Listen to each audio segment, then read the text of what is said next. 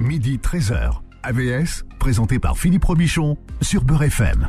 AVS, c'est pour à votre santé. Bonjour, bienvenue, bon appétit. Et aujourd'hui, ça sera à, à votre santé mentale. J'ai invité le professeur Jean-Marc Ballette. Bonjour et bienvenue. Bonjour. Psychiatre de l'enfant et de l'adolescent, chef du service universitaire de psychiatrie de l'enfant et de l'adolescent du CHIC. Du centre hospitalier intercommunal de Créteil. On dit chic? Chic. Ah ouais. Je savais Bon. pas qu'à Créteil c'était si chic finalement. On dit chic et on pense chic. L'hôpital de, de Créteil qui a inauguré récemment la première maison de l'enfant et de la famille de France. Euh, alors on dit MEF, hein, c'est ça? Si on veut. Non, on dit pas MEF Si, on peut Bah, dire On dit MEF. c'est chic, on peut dire la MEF maintenant. On peut dire euh, le 23 aussi. Parce que c'est l'adresse. Hein. C'est c'est l'adresse. Alors au, au- au début, il y avait, il y avait, il y avait un projet national hein, pour les pour les MEF. Oui, alors il y a de- un certain nombre d'initiatives euh, qui sont euh, prises euh, à droite à gauche, mais nous avons pris notre élan depuis quelques années et on est très fiers d'avoir inauguré cette première premier dispositif. Donc euh, c'est à la fois euh, géographique, mais pas seulement. C'est une idée, c'est une pensée, c'est une un projet. Hmm. Euh, donc il y a une, une philosophie des soins et de la santé derrière ce projet. Et Voilà. Et si je vous est dans un bâtiment. Si, si vous êtes invité aujourd'hui, c'est que vous rejoignez un petit peu vraiment l'esprit de cette émission. Alors vous êtes ouvert déjà à la fois sur le sur l'espace, hein, sur la sur la ville et, et le département, et vous êtes euh, ouvert euh, en destination des des gens, ce qui est assez rare hein, pour un hôpital. Euh, J'espère que c'est pas rare que les, les hôpitaux soient ouverts en destination des gens, parce que c'est le rôle social d'un hôpital, euh, précisément euh, d'avoir une, une fonction sociale qui est, qui est majeure. D'ailleurs, le président du conseil d'administration de l'hôpital, c'est le maire de la commune, donc euh, l'hôpital est un, acteur de société majeur. Et pour nous, ça a été une chance de pouvoir construire ce projet à 150 150 mètres en face de l'hôpital, en face du chic. Donc nous sommes à la fois totalement hospitaliers, on fait partie de l'hôpital, et à la fois nous sommes dans la cité, à la disposition de, de, de tous les usagers, de, de tous les professionnels. Bon, qu'est-ce qu'elle a d'unique cette maison de l'enfant et de la famille? Alors, elle est euh, euh, construite sur euh, une idée de transversalité de, des contributions pour construire le soin. C'est-à-dire que euh, on est euh, euh, préoccupé par le fait que de façon euh, euh, horizontale, différents professionnels, donc il y a des, euh, des soignants, il y a euh, des associations, des familles, euh, des chercheurs, des chercheurs en neurosciences, des chercheurs en sciences humaines, vont collaborer de façon horizontale pour essayer de construire du soin. Mais au départ, c'est pas donné. C'est-à-dire, je pense que aujourd'hui, on dit co-construire, hein, puisque vous êtes tous voilà, ensemble. on pourrait. Voilà. j'ai- failli dire co-construire, Ouais, mais on aurait pu. On aurait voilà, pu. ouais. Vous avez senti que c'était au bout de ma langue. Mm. Précisément, l'idée, c'est que on construit un système relationnel et peut-être qu'une des propriétés émergentes de ce système relationnel sera thérapeutique, sera du soin. Mm. Mais c'est pas donné d'avance. C'est-à-dire, je crois que dans les relations humaines, on part sur une de façon un peu pompeuse, on appelle ça la pédopsychiatrie écosystémique, comme écologie et système, et on se dit qu'on construit un système relationnel dont des propriétés vont être du soin, vont être, euh, il y a des systèmes qui produisent de la pédagogie, des systèmes qui produisent de la parentalité, et de cette façon-là, on propose aux familles de façon active, c'est-à-dire d'être les acteurs de la construction d'un projet. Elles, elles viennent dans cette maison qu'on essaye d'ouvrir à la destination de tous. Euh, je vous donnerai des exemples pour euh, trouver les appuis qui vont leur permettre de se représenter ce que va être le soin pour Mm. leur enfant. C'est-à-dire que notre notre idée, c'est de potentialiser les systèmes relationnels qui existent autour d'un enfant. D'accord. Je vais prendre un exemple. En France, on est les euh, champions du monde du retard, euh, du dépistage, de l'autisme. Bon exemple. Alors, est-ce que par exemple, vous, vous êtes innovant, vous arrivez, qu'est-ce que, qu'est-ce que vous faites, évidemment, pour euh, favoriser un, dépi- un dépistage précoce et pour arrêter l'errance thérapeutique des parents? Alors, on, on est innovant. Vous savez, il faut toujours un peu se méfier des gens qui disent qu'ils sont innovants. euh, euh, Alors moi, j'ai regardé les thérapies que vous proposez, c'est super innovant. hein. Ah, je vous laisse juge, je vous laisse juge, mais euh, il y a parfois des des vieux pots dans lesquels on fait de nouvelles recettes et parfois c'est le contraire. les choses nouvelles vues à la télé sont pas les choses les plus innovantes. Mais si on si on sort un peu du slogan, on est parmi d'autres. je pense qu'on a une pédopsychiatrie moderne qui est très créative. Une, des, une des idées simples, c'est une des idées simples, c'est que on ne doit pas laisser des enfants traîner avec des troubles assez sévères qui risquent de devenir des troubles autistiques. Plus, c'est jeune, plus ils sont jeunes, plus c'est difficile de l'affirmer de façon définitive. Mais c'est terminé l'époque où les médecins, les, euh, les, les, les, les, consultants euh, disaient euh, ça va s'arranger, rassuraient les parents gentiment, et on faisait des diagnostics à l'âge de 4 ans, 5 ans, ce qui est trop souvent le cas. On s'est rendu compte dans plusieurs études récentes qu'il y avait euh, plus de 2 ans de délai entre le moment du diagnostic ou des évaluations et les premiers symptômes repérés par les parents. Donc la première chose, c'est quand on écoute les parents, il faut les croire sur parole et on s'engage avec eux pour essayer de comprendre ce qui est en train de se mmh. passer. Euh, parce que c'est eux qui connaissent le mieux leur enfant après tout. Voilà. Alors sans idéaliser non plus, parce que les familles mmh. sont pas toutes disponibles, peuvent avoir aussi euh, leur, propre histoire, peuvent avoir des, des, traumatismes, peuvent avoir des disponibilités euh, ou, des, ou des, des, événements de différentes natures. Donc il faut pas non plus euh, idéaliser ou les uns ou les autres. Mais en tout cas, c'est le moment de la rencontre. Et le moment de la rencontre, on ne doit pas le banaliser en disant ça va s'arranger.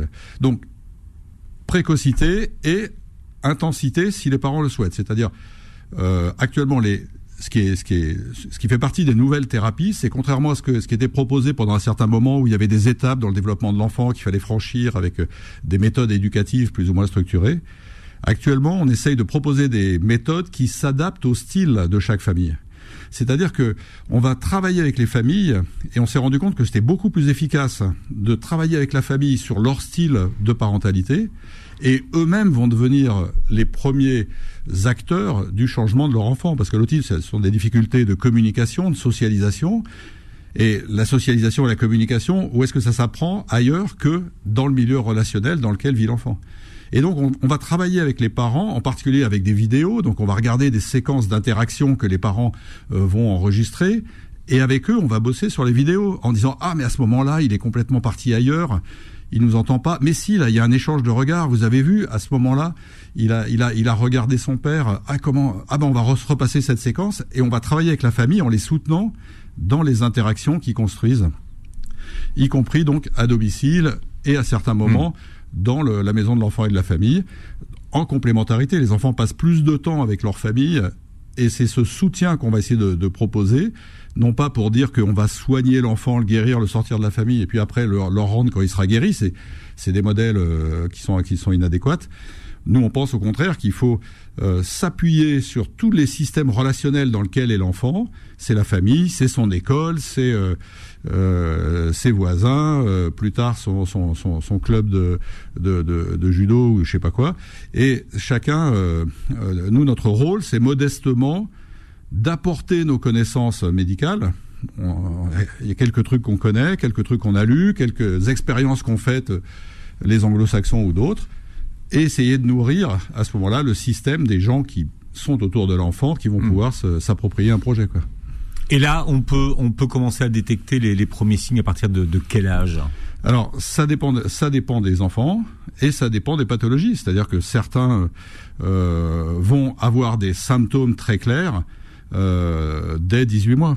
Euh, et, et, et, les parents les auront parfaitement repérés et vont à ce moment-là euh, se demander quoi faire de ces symptômes. Alors parfois quand c'est l'aîné c'est plus difficile à repérer, quand c'est le second il voit très mm. bien qu'il se développe pas comme comme l'aîné. Parfois c'est le au moment où le second enfant arrive que la famille se rend compte que l'aîné ne, ne, grandit pas avec la même courbe de développement que que le, le plus jeune qu'il a déjà rattrapé sur certains domaines. Donc euh, il faut être attentif à tout ce qu'observent les familles et, euh, et, et, et, à les accompagner. Et pour eux, c'est des moments, c'est-à-dire que ces moments de d'évaluation et de, de de partage d'un diagnostic. Un diagnostic, c'est pas un état, c'est pas une étiquette. Quoi. ce qu'on voudrait éviter, c'est que les parents se retrouvent avec euh, un annuaire de 25 pages d'évaluation sur le trottoir en se disant qu'est-ce que je fais maintenant? Ce qu'on voudrait, c'est que l'annonce diagnostique soit plutôt un moment de partage et euh, d'espoir, d'action, en se disant qu'est-ce qu'on va faire avec ça? Qu'est-ce que ça ouvre comme possibilité de mobilisation euh, hmm. pour les uns et pour les autres quoi? Alors avec une équipe pluridisciplinaire. Oui, de façon indispensable. C'est-à-dire que le, les, médecins sont parmi les animateurs d'une équipe dans laquelle il y a au premier plan des, des psychologues, des orthophonistes, des gens qui font de, de, des psychomotriciens, de, des gens qui font de la, de la, rééducation, des enseignants aussi. Pour les enfants un peu plus grands, on a, on a des, la chance de travailler avec des pédagogues et toute la question de l'inclusion scolaire est majeure parce que c'est toute la, la socialisation d'un enfant, c'est dans son école. Donc pour les enfants, on a la chance d'avoir une classe au sein de la maison de l'enfant et de la famille une salle de classe dans laquelle donc l'enseignante le, peut prendre seul ou par petits groupes des enfants et une partie du temps euh, accompagner ces mêmes enfants dans l'école du quartier où ces enfants sont scolarisés parmi les autres. Donc il y a des, des temps pédagogiques individuels, des temps de tout petit groupe et des temps d'inclusion euh, dans l'ambiance de l'école qui est euh, évidemment euh, indispensable pour les enfants. C'est notre préoccupation majeure de soutenir l'inclusion autant que c'est possible. Quoi. Le professeur Jean-Marc Bellette est notre invité aujourd'hui à l'occasion de l'inauguration, il y a quelques jours, hein, de la maison de l'enfant et de la famille à Créteil. Et vous êtes notre invité professeur jusqu'à 13h ce Beurre FM. AVS revient dans un instant, midi 13h. AVS, présenté par Philippe Robichon sur Beurre FM. Voilà, la première maison de l'enfant et de la famille de France vient d'ouvrir, c'est à Créteil et le professeur, le professeur Jean-Marc Ballet est avec nous, euh, psychiatre de l'enfant et de l'adolescent. On recense 600 pédopsychiatres en France? Ah oui, c'est... Euh... 600 C'est très peu. Non? Oui, non, non, c'est un chiffre... Euh là qui est euh, euh, excessivement bas là que, vous, proposez. Euh, on observe l'observation qui est plutôt consensuelle actuellement, c'est qu'il y a eu une diminution par deux, de, diminution de 50% en 10 ans du nombre de pédopsychiatres. C'est-à-dire que c'est un, effondrement littéral euh, la génération des pédopsychiatres et euh, heureusement, on est dans un creux euh, dont on espère sortir rapidement par le, le la réforme en particulier euh, des études médicales, du DES, du certificat de, de psychiatrie, qui actuellement euh, vient d'être réformé, qui propose à tous les psychiatres de passer à 5 ans de spécialisation. Et euh, qui vont se répartir en deux spécialités que sont la psychiatrie adulte et la pédopsychiatrie. Mais c'est pas une crise des vocations. Euh, le, il y a eu un effondrement de toute la toute la démographie euh, médicale euh, pour des, des, des, raisons de numerus clausus à, à, peu près incompréhensibles, si ce n'est pour des raisons économiques. on avait tiré la sonnette d'alarme depuis très longtemps. effectivement, le fait de réduire l'offre ne réduit pas la demande et euh, force est de constater qu'aujourd'hui, euh, toute la société euh, euh, découvre les besoins en pédopsychiatre. Qui d'un côté est, est, une bonne nouvelle, c'est-à-dire qu'on peut aussi penser que euh, il y a une, une, prise de conscience dans la société, un repérage. On ne tolère plus des enfants en souffrance psychologique et psychiatrique qui étaient trop souvent banalisés auparavant, mmh. comme on en parlait tout à l'heure. On n'a jamais autant parlé de santé mentale de l'enfant. Ben, depuis, depuis ces dix dernières années, en fait. J'aimerais bien que la société euh, joigne euh, les moyens au discours, hein, c'est-à-dire que euh, effectivement, il puisse y avoir effectivement maintenant, ce qui nous rend très malheureux, nous, c'est d'avoir euh, des connaissances, des méthodes. Euh, on sait comment faire beaucoup de choses, donc euh, on n'a pas du tout les moyens de les offrir à toute la population qui en aurait besoin. Quoi. Donc, mmh. les dispositifs innovants qu'on a pu créer sont, sont limités par le nombre de places. On a, on a un dispositif d'intervention précoce, par exemple, pour lequel on a euh, qu'on a mis en place avec euh, une association, donc un partenariat entre l'hôpital public et puis une association euh, de familles qui est très dynamique, Autisme en Ile-de-France, et avec qui on a construit ce projet qui a été soutenu par l'ARS. Mais on a 15 places par an, quoi. Il en faudrait euh, 10 fois plus. Mmh. Donc, euh, on, ce, ce, sont des, des, des, initiatives qui sont bénéfiques pour les enfants euh, qui, qui, qui, peuvent en profiter, euh, pour leur famille, et aussi qui ont un caractère d'exemplarité, c'est-à-dire que on souhaiterait que ça puisse être essaimé et qu'il y ait une appropriation dans, dans, de très nombreux endroits. Quoi. Alors, quelles sont les, les, les alors j'allais dire pathologies, hein, mais les affections que vous allez prendre en charge?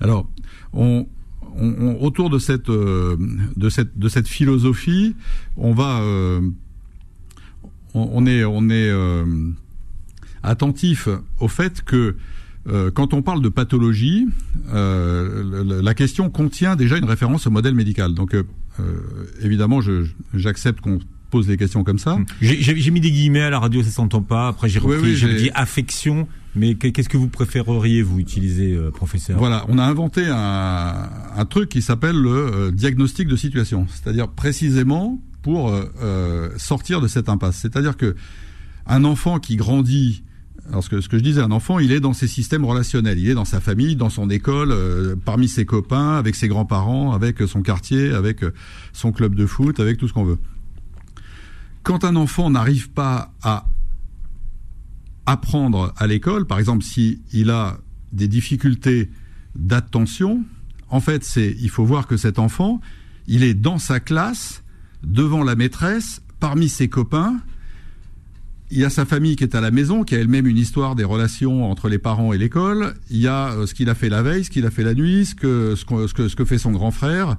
Euh, la langue qu'il parle et euh, les, histoires qu'il a dans la tête. Tout ça fait partie de l'attention, c'est-à-dire la disponibilité qu'a un enfant pour écouter la parole de la maîtresse qui est en face de lui. Euh, apprendre, c'est une forme de disponibilité à la rencontre de l'autre, dont là aussi une propriété émergente, ça va être un apprentissage au sens scolaire.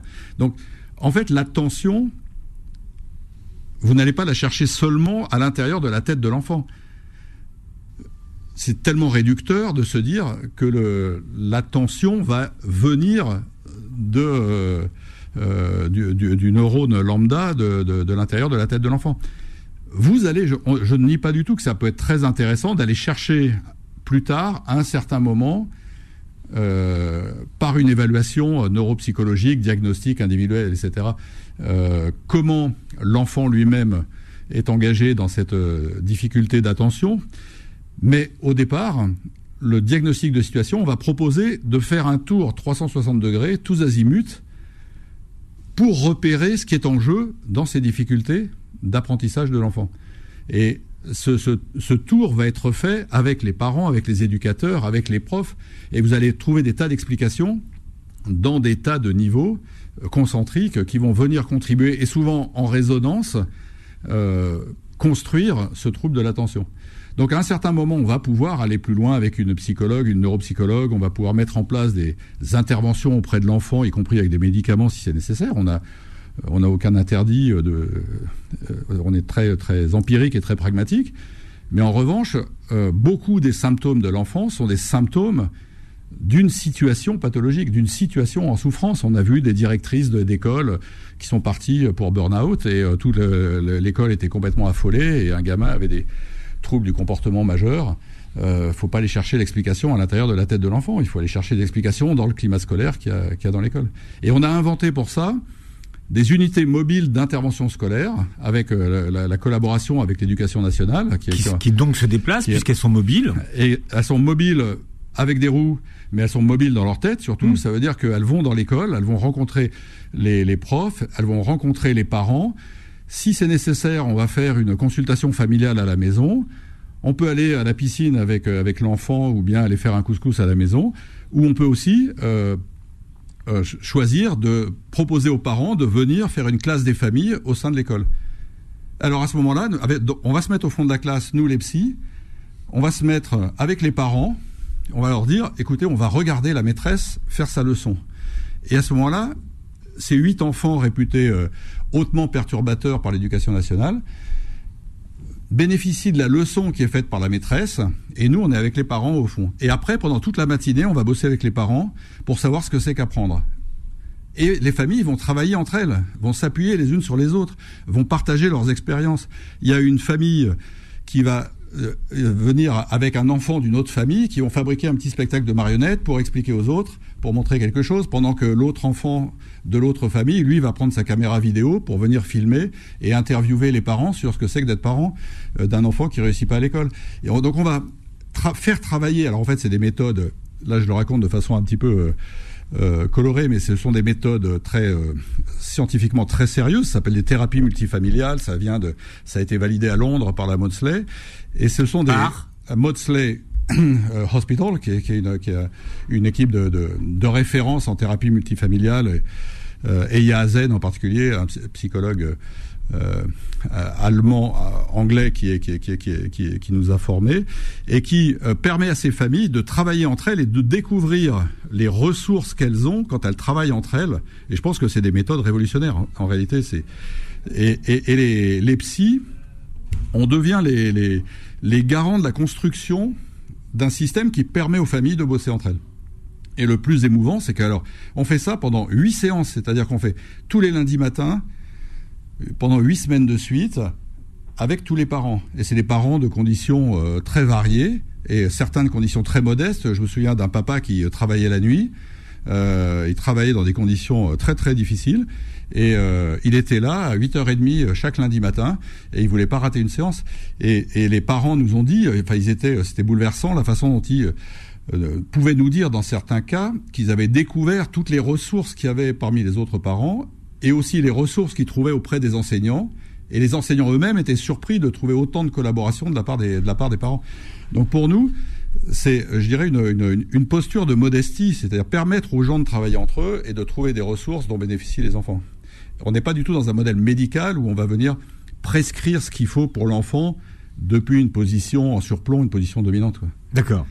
Mais alors, en parlant de diagnostic de situation, les enfants viendront vous voir pourquoi? Alors, ben c'est c'est euh, c'est pas les enfants qui viennent, c'est la situation qui est en souffrance. Ça peut être trois copains qui euh, sont inquiets parce qu'un de leurs copains euh, euh, toxicomane est en train de de, de, de, faire des overdoses vachement inquiétantes qu'il a jamais faites avant. Eh ben, on prend les trois et la, situation de départ, c'est les trois ça peut être une famille qui est en train de, de, se rendre compte que c'est pas possible de se taper dessus comme ça à la maison, et la famille est en souffrance. Ça peut être le, le, ça peut être le, le la classe et l'enseignant qui euh, nous dit euh, moi je je peux pas euh, passer continuer à enseigner à cet enfant qui est, totalement instable, qui court partout. Je suis complètement en échec. Je suis, je m'en sors pas. Ça va être lui ou moi, etc. Donc c'est la situation qui est en souffrance. C'est peut-être l'enfant, peut-être la maîtresse, peut-être les parents, peut-être peut, certainement tout le monde à la fois.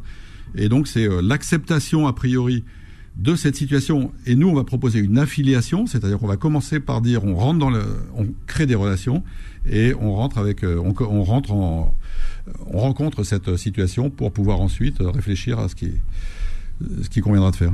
Bien. Vous êtes un, un ovni comme on les aime, hein Ah. Ben ça va alors. Parfait. Le professeur Jean-Marc Ballette est avec nous. Je rappelle que alors c'est vous êtes le, le directeur de la maison. C'est moi je suis chef de service. Chef de service de la maison. Moi je suis professeur de. C'est vous qui avez les clés. De pédopsychiatrie.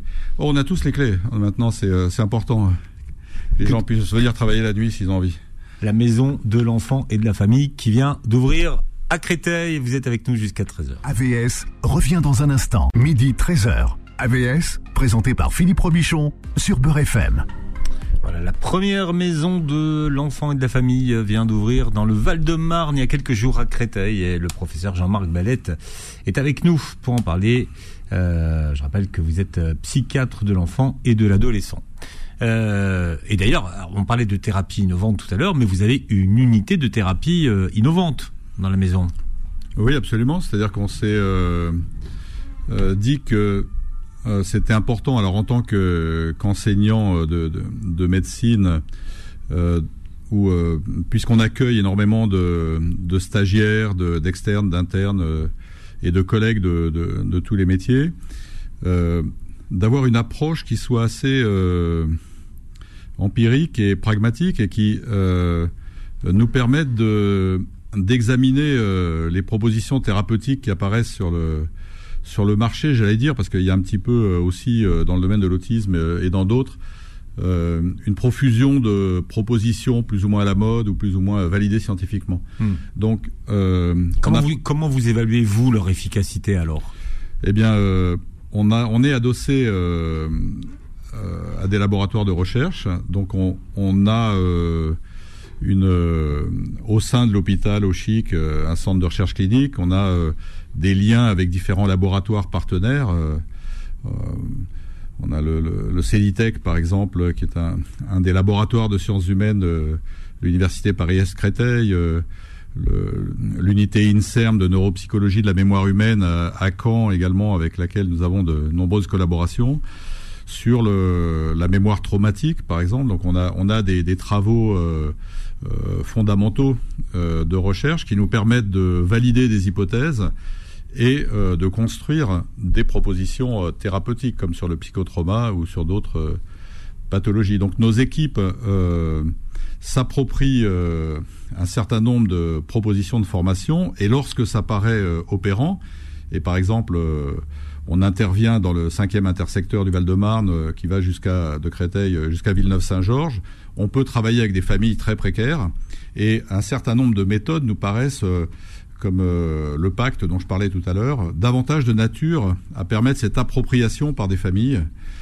que d'autres méthodes. Donc on, va les enseigner et euh, on bénéficie du, regard critique des, de nos stagiaires et de nos étudiants qui viennent euh, nous stimuler, euh, nous questionner, remettre en cause hmm. ce qu'on met en place. Donc c'est un peu dans cet esprit-là. aussi parce que la maison est ouverte à tout le monde, c'est-à-dire que on a, on a, par exemple, c'est très ouvert aux familles, aux associations de familles. Euh, et, pour moi, c'est effectivement une image qui me euh, satisfait beaucoup, c'est de voir euh, une famille qui discute avec un chercheur devant la machine à café, en partageant des hypothèses et en, essayant de, d'échanger leur point de vue hmm. autour des difficultés d'un enfant. Les associations qui souvent font aussi beaucoup changer les choses et progresser les choses. Hein. De façon fondamentale. Quand on, parle d'autisme, vous voyez, c'est vraiment le bah oui, bien sûr, secteur où sans les associations, on n'en serait pas là. Hein. Alors, nous, on est même allé euh, assez loin puisque euh, on, on, est allé jusqu'à euh, embaucher une personne qui est ce qu'on appelle médiateur de santé père, médiatrice de santé père. Et alors, je crois que ça va être la première fois qu'il y a cette expérience qui est faite pour une mère qui a eu l'expérience d'avoir fréquenté la pédopsychiatrie avec ses enfants et qui a été embauché par l'hôpital en raison de son savoir expérientiel et qui fait partie de notre équipe. Ça fait un peu patient expert, mais bon, euh, j'imagine que vous n'avez pas voulu reprendre l'expression à dessein. Voilà, donc on, on peut effectivement euh, comparer, il y a, il y a tout, euh, il y a un certain nombre de, de, de, de traits communs. Euh, en l'occurrence, elle fait partie de l'équipe et elle a participé à la conception du projet. On a, créé par exemple une, salle des familles dans lesquelles les familles peuvent venir, euh, venir passer une demi-journée, euh, consulter des ordinateurs ou boire un café. Il y a un petit jardin à côté. la famille peut venir camper pendant que l'enfant est en évaluation ou bien participe à un groupe d'une façon ou d'une autre. Et il y a des associations, par exemple Andy Répi, qui vient tenir des permanences au sein de la maison de l'enfant et de la famille. tous les mercredis, ils sont là, par exemple. Alors, dirait Répi, leur cœur de cible, c'est... Ah, dit Répi, ils font quoi? Ah bah, ils essayent de, de, soulager les parents, en particulier euh, par des, des, des, propositions de structure de répit, euh, les week-ends ou faire, ou faire des, des ruptures. Euh, de, de, là, ils hmm. proposent de, plus en plus de, de, recours aux familles pour les soulager lorsqu'elles sont dans des situations d'impasse. Quoi. Ouais. Alors, il y, a beaucoup de dispositifs innovants. Un dispositif qui s'appelle ASPI Friendly.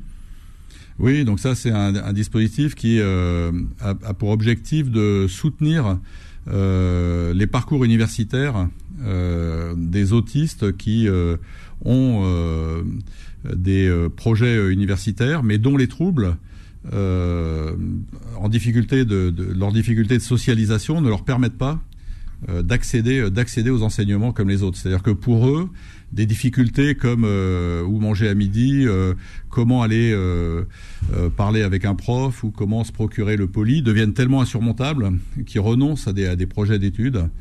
et on, a des euh, dans la, notre préoccupation de l'inclusion, il y a un, projet national euh, dont, dont, Créteil est, est, partenaire hein, qui permet d'essayer de soutenir au maximum des, des, des trajectoires d'enseignement supérieur pour des, des, personnes avec des, handicaps psychiques qui sont des qualités pour certains métiers. Donc c'est aussi cette préoccupation de travailler avec la partie positive, je dirais, les ressources de, toutes les personnes, quel que soit leur handicap, qui nous préoccupe et qui est aussi importante que de travailler sur ce qui ne va pas. Euh, je, suis, directeur de la maison de l'adolescent du, Val-de-Marne. Et euh, c'est euh, dans, dans tous les rencontres qu'on fait avec ces jeunes, en particulier des, grands adolescents, jeunes adultes qui parfois s'engagent dans des, parcours pathologiques, on est toujours préoccupé par le fait de travailler autant sur toutes leurs ressources, ce qu'ils aiment et, ce qu'ils ont envie de développer, autant que sur ce qui fait handicap et ce qui, est en difficulté. Hmm.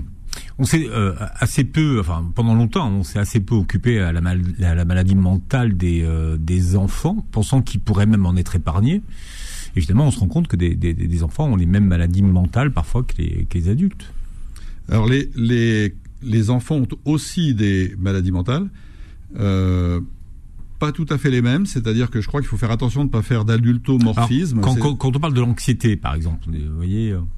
Absolument, je pense que on utilise les mêmes mots, mais euh, en réalité, il faut se remettre dans une perspective développementale. C'est-à-dire que euh, par commodité, tout le monde se comprend si on parle de l'anxiété, mais euh, l'anxiété d'un enfant qui a 3 ans ou 4 ans n'a rien à voir avec l'anxiété d'un adulte. C'est-à-dire que le, sentiment de sécurité, par exemple, d'un enfant de 3 ans, lorsqu'il est dans un environnement qui le permet euh, est une, une, construction du système relationnel où la question ne se pose pas en ces termes-là.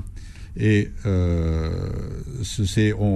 quand on utilise le mot anxiété, on, utilise un mot qui se réfère à, une sorte d'intuition d'adulte qui va parler de l'enfance. Et à ce moment-là, je pense que c'est super important de pouvoir, de la même façon, quand on parle de l'hyperactivité, si vous regardez un enfant de 5 ans qui va bien, c'est un enfant qui court partout.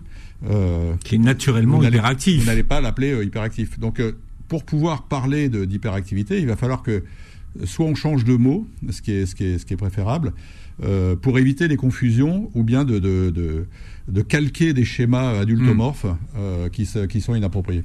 D'accord. Donc, un, un, enfant, un enfant hyperactif, on l'appelle comment alors? Ben, Par exemple, moi je fais la distinction entre l'instabilité psychomotrice, euh, et la véritable trouble euh, de, de, déficit de l'attention avec hyperactivité. Et donc je pense que dans 90% euh, des cas, on parle d'instabilité psychomotrice, qui est un, un, environnement et une situation particulière d'un enfant. Et on peut se poser la question à l'inverse, est-ce que pour tous les enfants à 6 ans, passer 6 heures assis à une table, est-ce que c'est une exigence sociale qui est naturelle ou pas donc, euh, quand euh, des, populations comme euh, aux États-Unis, 8 à 10% d'une classe d'âge prend un amphétaminique, par exemple, on peut se demander si c'est les exigences éducatives qui sont appropriées ou si c'est d'autres intérêts qui conduisent à hmm. calquer ces, attentes sociales sur, sur les enfants et qui seraient inappropriées. Hmm. Mais c'est vrai que c'est un diagnostic qu'on entend de plus en plus, hyperactivité des enfants. Oui, alors c'est pas euh, inutile euh, de euh, ne pas laisser ses enfants dans la souffrance, dans la stigmatisation, dans le rejet, parce que les conséquences sont graves. C'est-à-dire qu'un enfant qui est dans une situation comme, comme celle-ci, qui va rater les étapes des apprentissages fondamentaux, soit il est maintenu euh, dans, sa classe, il va perdre ses copains, il va être stigmatisé, il va finir par croire lui-même qu'il n'est pas intelligent, euh, et il va trouver d'autres modalités de, euh, d'expression. Donc c'est très important de les repérer, et c'est très important d'aller vers eux.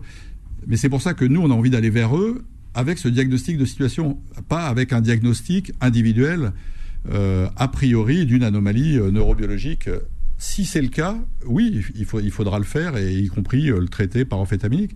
Mais si c'est pas le cas, euh, il faut être le diagnostic différentiel et les diagnostics associés sont aussi importants que le diagnostic principal. Bien, et puis vous allez euh, également mettre sur pied une unité d'accueil pédiatrique pour enfants en danger. Vous allez vous situer où par rapport au dispositif qui existe déjà d'enfants en danger? Alors, c'est le, premier dispositif du Val-de-Marne. Euh, le CHIC euh, est un hôpital qui est riche d'une UMJ, une unité médico-judiciaire, d'un service de pédiatrie, en particulier avec des urgences pédiatriques, une hospitalisation en pédiatrie euh, et plusieurs services, une maternité et un service de pédopsychiatrie. Donc, l'environnement est propice au fait de pouvoir construire cette UAPED c'est-à-dire une unité d'accueil pédiatrique des enfants en danger qui permettent euh, de soutenir euh, des auditions euh, des enfants dans les bonnes conditions et de pouvoir autant que possible éviter à ces enfants d'être exposés à de multiples questionnaires, questionnements dans des conditions pas toujours faciles et de pouvoir soutenir l'accompagnement de l'environnement et l'orientation, si c'est euh, nécessaire, de ces enfants vers les soins appropriés. On a appris deux nouveaux mots ce matin. Alors, on les a entendus pour la première fois, la pédopsychiatrie écosystémique et puis vous l'avez compris, le diagnostic de situation. Et vous vous souviendrez que c'est notre invité, le professeur Jean-Marc euh, Ballette, qui nous en a parlé ce matin. Vous réécouterez l'émission en podcast sur beurrefm.net et sur toutes les plateformes qui reprennent euh, l'émission. Vous verrez la vidéo sur la chaîne YouTube. Vous pouvez bien sûr commenter et poser vos questions. Merci professeur d'avoir été avec nous. Merci à vous pour votre invitation et la pertinence de vos questions. Il y a plein de sujets qu'on peut décliner. On peut faire des émissions pendant dix ans avec vous. Mais en tout cas, ça fait tellement plaisir de voir que finalement il y a des ovnis comme vous qui euh, euh, qui sont innovants, mais alors dans le, dans le bon sens du terme, et qui ont la curiosité d'aller voir dans le monde entier ce qui se passe et de leur apporter en France ici à quelques pas d'ici. Mais je crois qu'on a la chance d'avoir une équipe euh, là dont je suis le, porte-parole ce soir, mais qui est une équipe qui, qui porte cet enthousiasme, cette créativité. Mmh. Et c'est tellement stimulant. Et c'est ça qui nous motive, c'est aussi cette nécessité de, de, dire qu'il y a tellement de choses qu'on sait faire et qu'on n'a pas les moyens de faire, euh, et qu'une mobilisation sociétale appropriée permettrait de faire euh, pour une, une, pour des raisons à la fois euh, morales et de rentabilité, c'est-à-dire de, de, de, soutenir l'éducation de nos enfants. Merci en tout cas d'avoir été avec nous. Merci de nous avoir prêté vos oreilles et passé une très belle journée santé sur Beurre FM. Retrouvez AVS tous les jours de midi à 13h et en podcast sur beurrefm.net et l'appli Beurrefm.